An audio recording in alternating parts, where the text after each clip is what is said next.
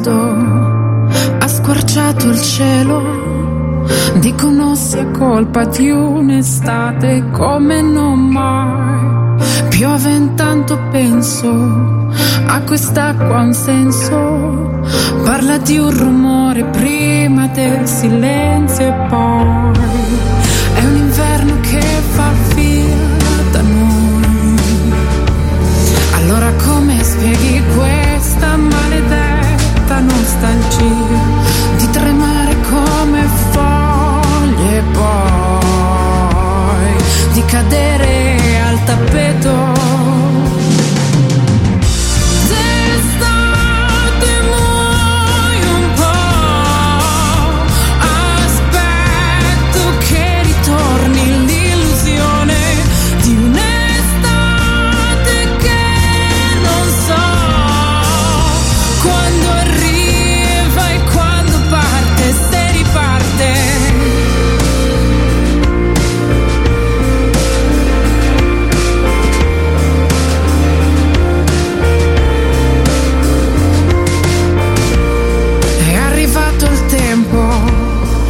Lasciare spazio a chi dice che di spazio e tempo non ne ho dato mai. Seguo il sesto senso della pioggia e il vento che mi porti dritta dritta a te, che freddo sentirai.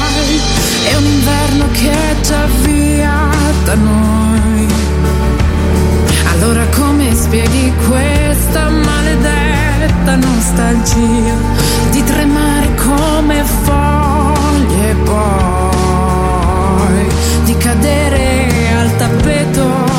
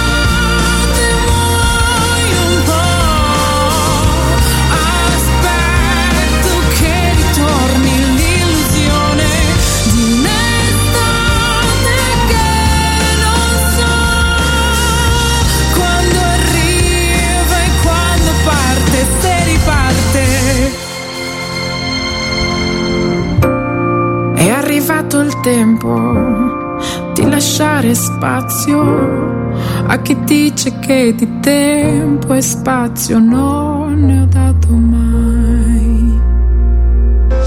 Malika Yan, come foglie, e qui si parlava di estate, di nostalgia. Intanto ci ha scritto un ascoltatore, Michele dalla Germania, che ci ha mandato la temperatura in questo momento a Pforzheim, che dovrebbe essere -7, se non sbaglio, insomma, sì, -7, quindi lì battono i denti. Sai, sono previste temperature, mi sembra in Finlandia dai 20 ai 30 gradi sotto zero. Poi veramente. Allora, Peter Ciaccio, da Trieste, pastore. Anche a Trieste non deve seccato. Infatti, com'è la situazione da te? C'è la Bora? C'era un po' di Bora, c'era, sì. Vabbè, comunque mi pare. C'era un po' di Bora, ormai sei abituato. Ormai è abituato da sì. Palermo, ormai. Sì, perché è stato Peter Ciaccio, pastore evangelico, prima a Palermo, adesso è a Trieste. Queste vacanze come le hai vissute? No. Abbastanza. Come molti è un po' ammalato, però vabbè, ho visto che è una cosa comune. Ok. Ma è vero o è una calunnia che hai dovuto fare i compiti con tuo figlio tutto il tempo, no? Sì, anche quello. Vabbè, questa è. Vabbè. Però da un punto di vista evangelico hai qualcosa da dire su quel tema, no? Dei compiti durante le vacanze. Qual è? Sì, io sono contrario al discorso. Cioè, io credo che nel nostro paese sia criminalizzato il riposo. Ecco. Passiamo come un paese che gli italiani non fanno niente, fannulloni. In realtà siamo il paese che nell'Unione Europea va più giorni a scuola, lavora più giorni, chi lavora più di tutti gli altri paesi europei, credo che siamo i primi 3 paesi insieme ad altri 2, però siamo il paese che produce di meno. Insieme ad altri. Mistero. No, e questo è, insomma, esiste un comandamento del riposo che ci dice che il riposo è sacro, ecco. E invece c'è quest'idea, c'è il ponte, ti fai 3 giorni a casa, allora ti do più compiti. No, una cosa è avere dei compiti a casa che servono per avere per non dimenticarsi le cose fatte a scuola, per approfondire, per continuare. Altra cosa è, visto che c'hai giorni di riposo, non ti riposare, perché il riposo è sbagliato. Se uno va in vacanza, guarda, questo va in vacanza, insomma, c'è questa cosa. Secondo me è profondamente anticristiana questa cosa, va bene, radicale. Allora faremo il manifesto contro i compiti, ma comunque credo che sei in buona compagnia, eh? Allora, senti, Peter Ciaccio, tu oltre a essere pastore evangelico, non so se sei presidente o sei ancora presidente della ancora presidente. Ok, dell'Associazione Protestante Cinema Roberto Sbaffi, e abbiamo sentito nei giorni scorsi che al Golden Globe trionfano Oppenheimer e Poor Things, ma soprattutto Oppenheimer ha ricevuto il Golden Globe 2024 come miglior film drammatico. Sì, come film, perché poi ai Golden Globe premiano anche la televisione, diciamo, che oggi è soprattutto streaming. Ah, ecco.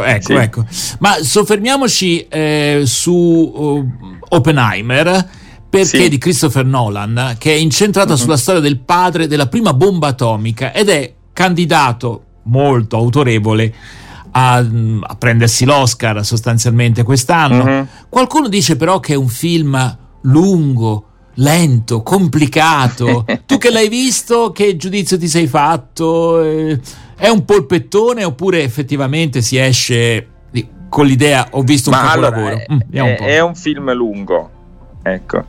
Dei 2 candidati su cui io punterei, l'altro è il film di Scorsese, Killers of the Flower Moon.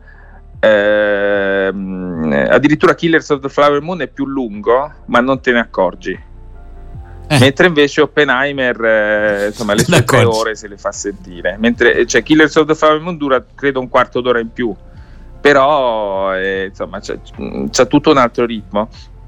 E Oppenheimer ha dei momenti molto belli, in particolare questi effetti speciali. Poi uno parla, ma c'è gli effetti speciali, no?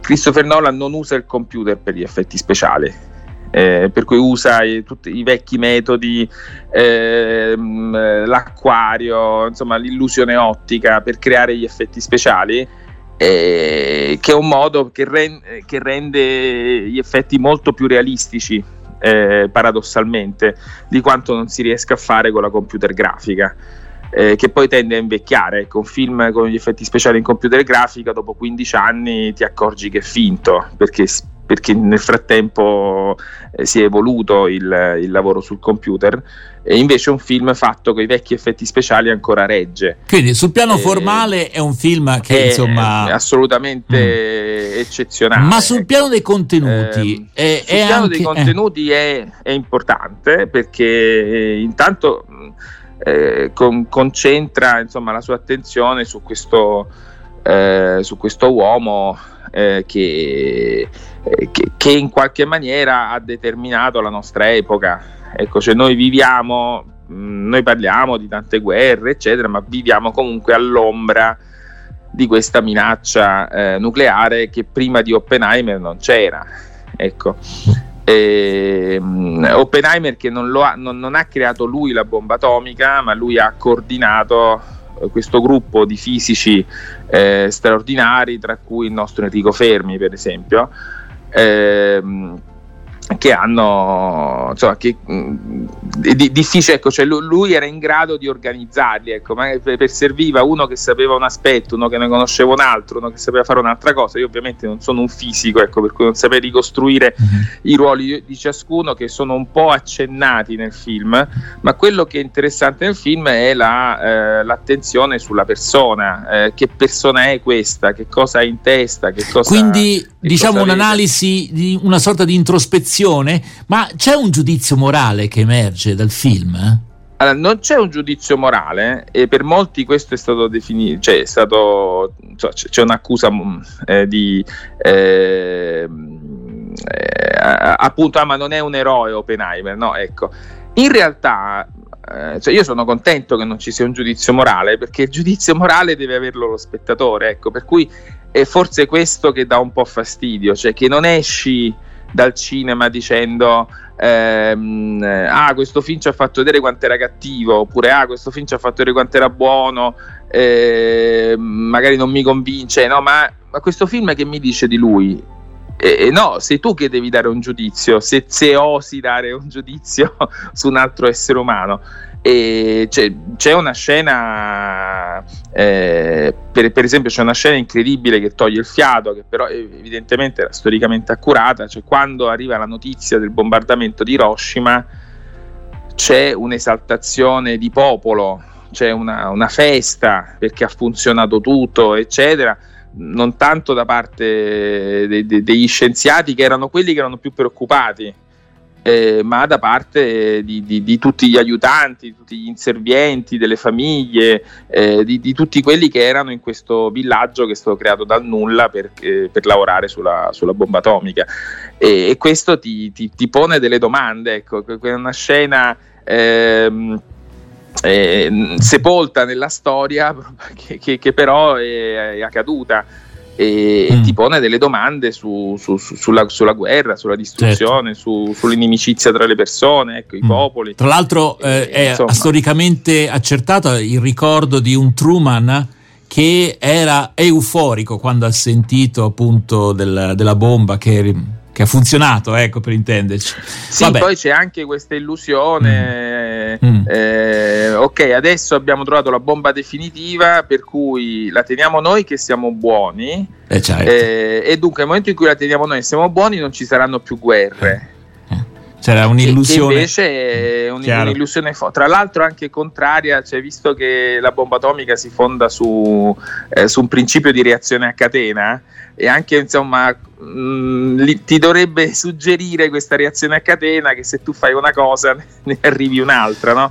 Guarda, invece, mi viene in mente, ecco, a questo punto la mia mamma avrebbe detto, se fosse ancora qui con noi, Dio verrà a distruggere coloro che distruggono la terra, insomma questo testo è l'Apocalisse un po', però io vorrei chiederti, ecco, mentre qui non c'è un vero e proprio giudizio morale e tutto sommato si evita di essere didattici, tra virgolette, nel film Io Capitano di Matteo Garrone invece l'elemento del giudizio morale è fortissimo.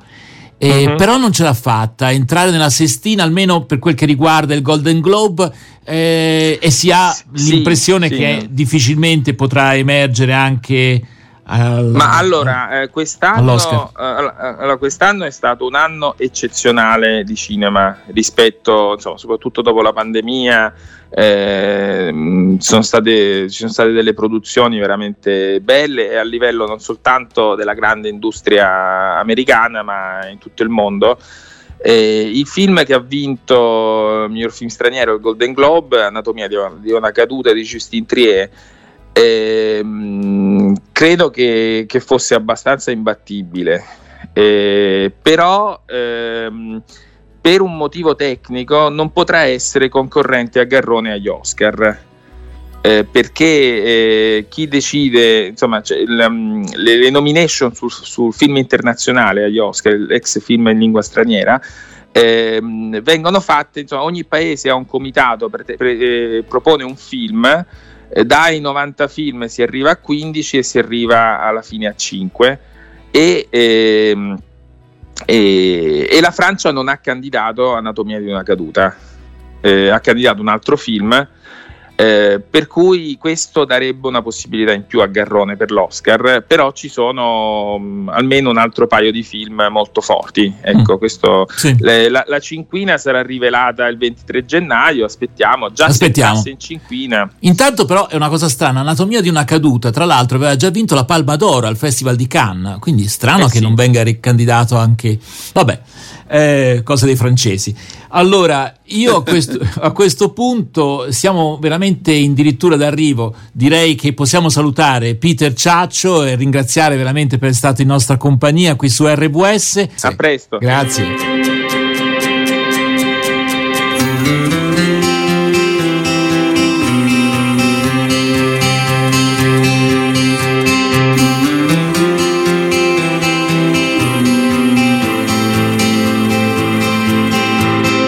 This is how it feels when standing strong, turns into barely even holding on. The plans you had are shattered on the floor, and your fear tells your fate there's no use in praying those prayers anymore.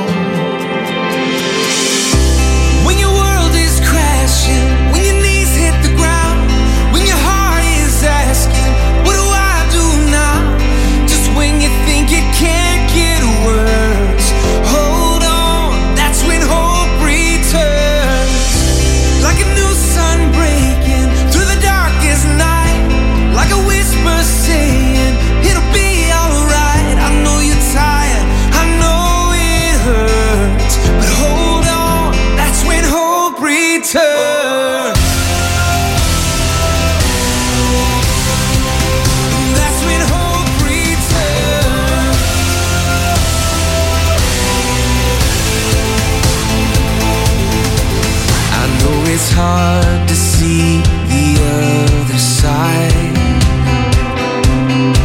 through all the where are yous and don't know why's.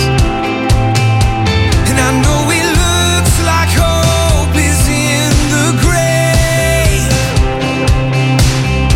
but he's still on the throne, so be still and know that he's still rolling stones away.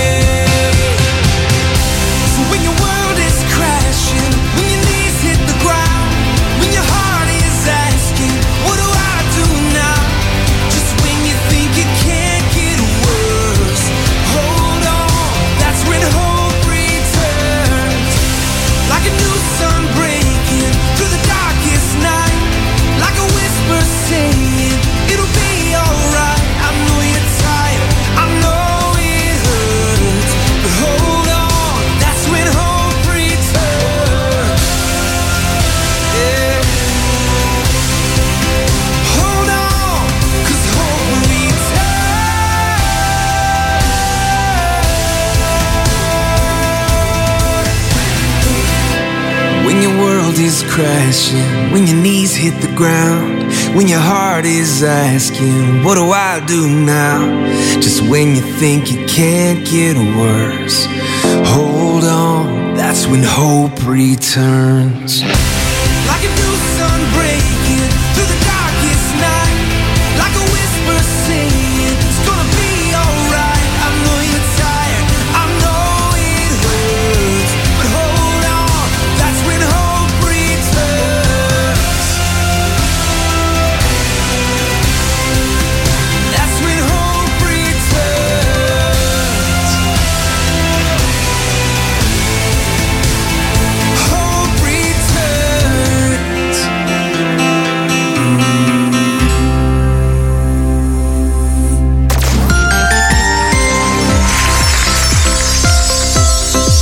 Hope Returns, questo era il titolo della canzone, abbiamo appena ascoltato, La Speranza ritorna, come ritorna anche RWS, Accendi la Speranza, e l'appuntamento infatti è per domani.